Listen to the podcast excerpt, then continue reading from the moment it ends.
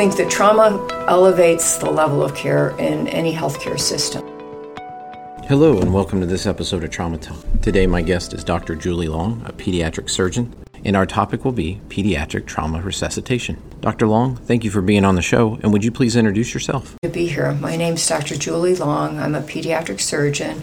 I've been a pediatric surgeon for more than 30 years. When I started my career at Children's Hospital of Michigan in Detroit, we went through our first ACS verification.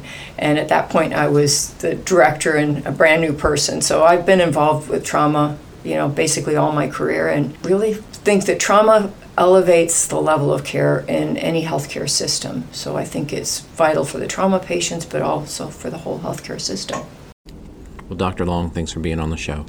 So, our first question is What's the preferred solution for pediatric resuscitation? Normal saline, LR, or a dextrose combination? Yes, I think there's general consensus that LR is better. Uh, we want to avoid dextrose containing solutions. Almost all trauma patients have the stress response and they come in hyperglycemic anyway. The only exception to that might be a neonate that's involved in a trauma. So, and that's fortunately extremely rare. So LR is better because there's less problems with acidemia, and there's been some links with a hypercoagulable state with saline. I mean, obviously, if you only have saline, you give it, but isotonic fluid, LR being the fluid of choice. So, Dr. Long, with there being national blood shortages, are there any considerations to initially doing a fluid bolus or going straight to blood? So let's go out into the field. If you're out in the field uh, with a very short transport and you're coming right in, you can give you can just give your LR and let the rest happen at the hospital. If you're out in the field and you've got a long transport and you've got a mess on your hands, if you've got both blood, if you're lucky enough to have blood available, and if you're lucky enough to have whole blood available, you're you're really having a good day. So if you've got that, then I probably would start with blood it, it, when it's clearly shock, and hang saline.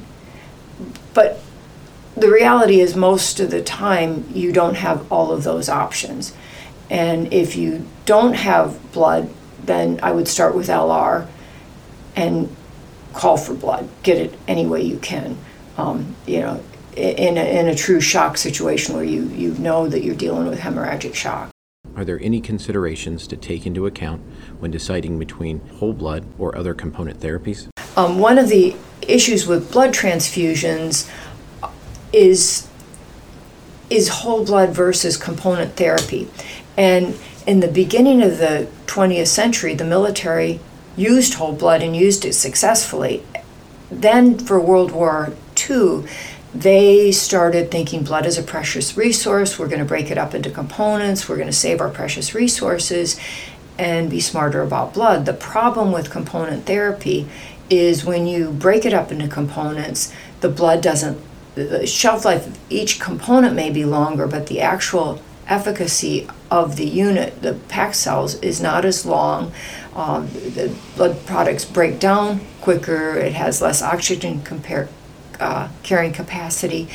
And in order to give, in a massive, in a real true hemorrhagic shock, to give your packed cells, your FFP, and your cryo, you have to give more volume so you get into the volume overload problem. And so now we're 100 years later, we're back to recognizing the ideal blood product in hemorrhagic shock is fresh whole blood. That's the ideal product, and that's what the military is doing now. What we're doing in the civilian world, if we're lucky, is giving whole blood off the shelf, which is the second best. The third best is cells, FFP, and cryo in a one to one ratio. I want to tell you a story Yeah. to- from a recent trauma conference I went to. And so much of what we've learned about how to manage trauma patients, we've learned from the military. And they've learned their lessons the hard way, but they're doing really amazing things. And you know, we used to talk about the golden hour, and now they're talking about the golden 30 minutes. And you know, they're, they've got their transport from the field to the very first hospital, which is like a tent, and then they, there's like five levels. And if you make it to the level three hospital, you're you're going to survive. It's the deaths occur from the field to the first hospital, and what the military is doing now is they are blood typing all their deployed soldiers and they're checking them for hepatitis, AIDS, and everything. And then bef- before they go out to the field, they're rechecked again. So everybody knows who's O negative. All the soldiers carry their IV in a bag. So if somebody's down, the O negatives put an IV themselves, fill up a bag of blood, and give it to their buddy. And they're given blood on the field. Now, you know, you think that's out, wonderful and outrageous. I, I think we need to re, rethink care in this country to utilize the lessons from the military. That can be done. It's being done in Norway. You know, huge transport problems, bad weather. You get injured out in the field in Norway. You're, not going to be in a trauma center. They do that in their, not in their military, but in their trauma care. You know, you look at what's happening in this country with massive casualties and everything. To know who your O negative people are in the community and to have fire rescue know that this person lives here, they've been typed, we know they're negative. In the event of a mass casualty, to be able to call them up is could be life saving. And I think, you know, that's going to take a long time coming, but if we don't think about that, it's never going to it's never going to happen. And it is being done. There are models for it now and it's saving lives. Think about Uvalde. I mean, they did call people in, and you know, the, there's tremendous community support, but they don't know who's O negative. Everybody shows up. You got people that want to give that aren't going to be helpful. You need to know who your O negative donors are and call them in first in a, in a massive casualty. So, Dr. Long, do you have any recommendations for these facilities that treat trauma patients that are going through blood shortages? What I recommend is they work with their blood bank and come up with a solution where they can get blood. Because if they're in that situation, to get a salvageable patient with any hope of a good outcome, and it's that bad, they need to get blood. So I, work work with maybe your neighboring facilities, neighboring facilities, highway patrol. Your, your, your, your EMS, your firefighters, what they do is save lives. There's got to be a way that we can get blood to people that need it in this country you know and, and to say to try to do anything other than that when that's what's needed is you're putting your energy in the wrong direction so so sit down have meetings before it happens you know we need to identify who our blood donors are in any community and and work with it TXA in pediatric patients. What's the youngest age you can give TXA to?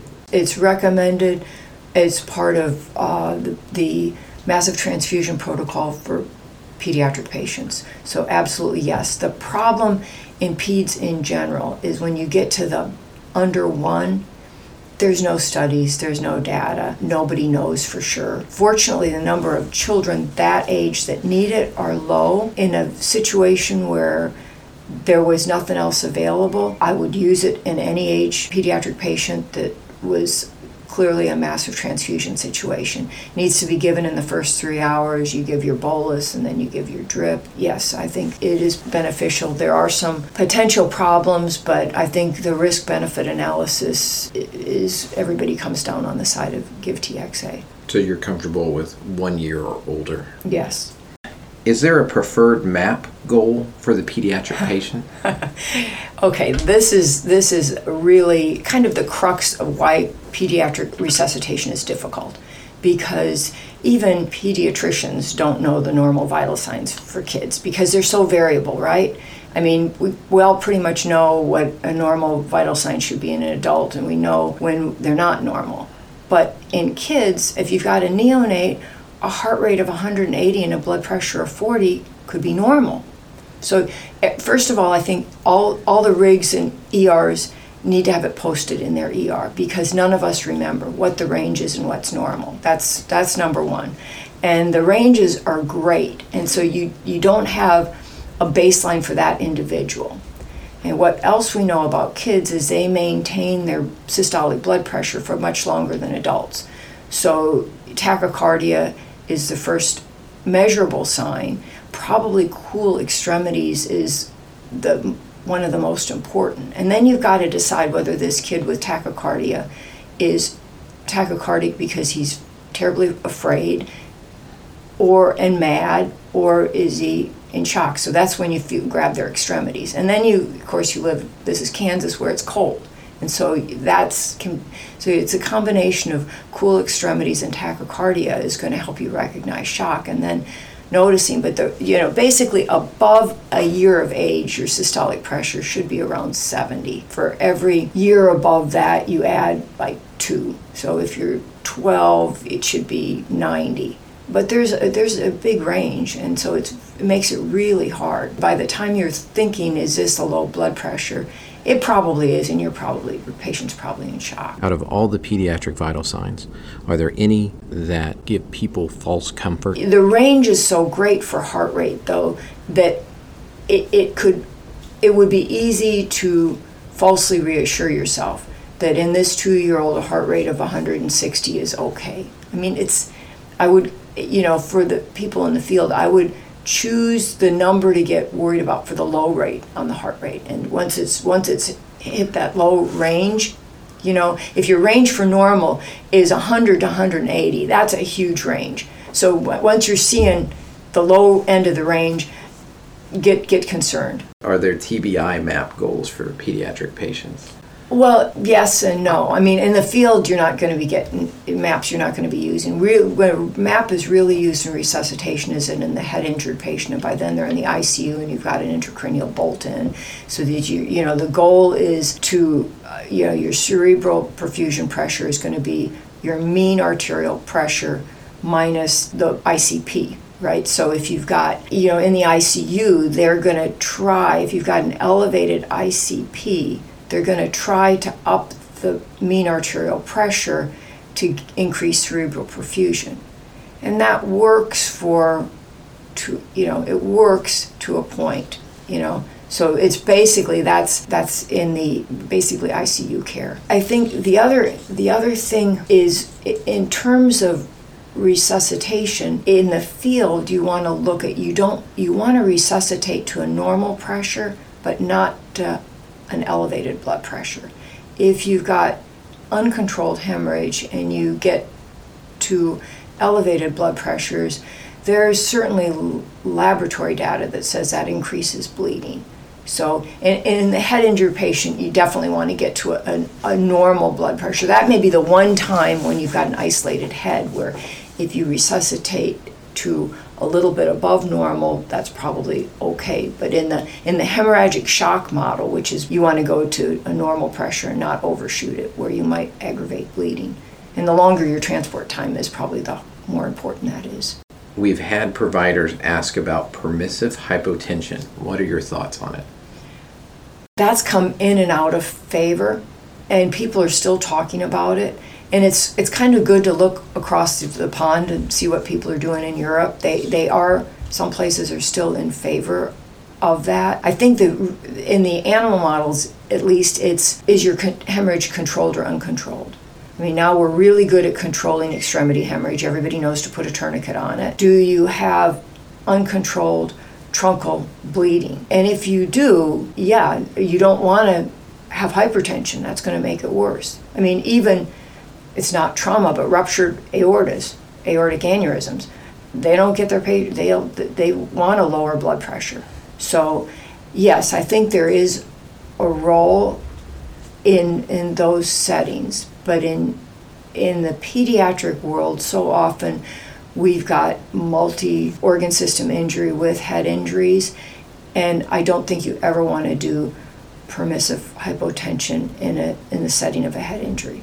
When should a provider consider vasopressors? In the trauma center, that's usually the ICU. We rarely start pressors in the trauma bay. It's usually blood. In the rural facilities, they've got to really be it's I would think in the situation of a traumatic brain injury and an isolated head injury or or the other the other one is spinal shock, which we haven't talked about at all yet. But that's the one indication where everybody agrees you're going to need pressors to support that person. But I would say spinal shock, head injuries. We know ACS always says hemorrhagic shock till proven otherwise. Besides the mechanism, what else would make you suspect neurogenic? Well, your, your physical exam. The mechanism of injury, of course, you know, diving injuries, things like that, you know, crazy type falls. In the field, I mean, you, you may have an unresponsive patient that you, that you can't determine whether they, but rectal tone can help. No reflexes, no plantar reflexes, that can help. And actually, no signs of trauma. You know, going to be high neck. You got somebody in shock. You don't see any bruising. There's no, you know, what's going on here. Then you, your mind has to go to that. On the head injury part, hypertonic solution versus mannitol for head injuries. Do you have a preference, or a, what are your thoughts? We typically recommend hypertonic saline as a first adjunct, and you know how it should be used usually a 3 to 5 cc bolus and then a slow infusion. Um, I think for significant head injuries, but not so serious, maybe that initial bolus may be all that's necessary. In the very severe head injury patients, they, it's so easy to overshoot, but again, that's an ICU problem. I think that would hypertonic saline in the field would be preferable to mannitol. In a case where it's an absolute disaster, I think everything gets tried. But in the PEDS, the PEDS literature supports hypertonic over mannitol as a first. Dr. Long, is there any other advice you'd offer our healthcare workers when dealing with a pediatric resuscitation? One thing we haven't talked about, you haven't asked, is about lines. I mean, it's a big issue in pediatrics. The, and the sicker, the smaller and sicker the patient, the more difficult it is to get lines in. I think it's everybody most people know an IO is good. An IO is great. An IO is life saving. Early in my career, I remember the first article that they took people in rural North Carolina, put them on the back of their rigs, they'd never put them in, and they said after two attempts for an IV, put this in. And they had a greater than 90% success rate in being able to establish an IO and do the resuscitation. So what that said to me right on is this is our answer. We're not talking about cut downs, multiple attempts, calling different people. Put your IO in, and, and you can give blood, you can give crystalloid, you can give drugs through it, and so it's there. That's also life saving. Dis, uh, proximal tibia, if you don't have a femur fracture, distal femur, you can go to the humeral head. Small children in shock need IOs. Dr. Long, thanks for being on the show. I hope to have you come back on the show when you have time. If you have any questions for Dr. Long or episode requests from myself, you can always reach me at my email address, aaron dot s-u-t-t-o-n at wesleymc.com. That's aaron.sutton at wesleymc.com. And you can also hear all our past episodes at wesleytraumatalk.podbean.com. Thanks for listening, and we'll catch you next time.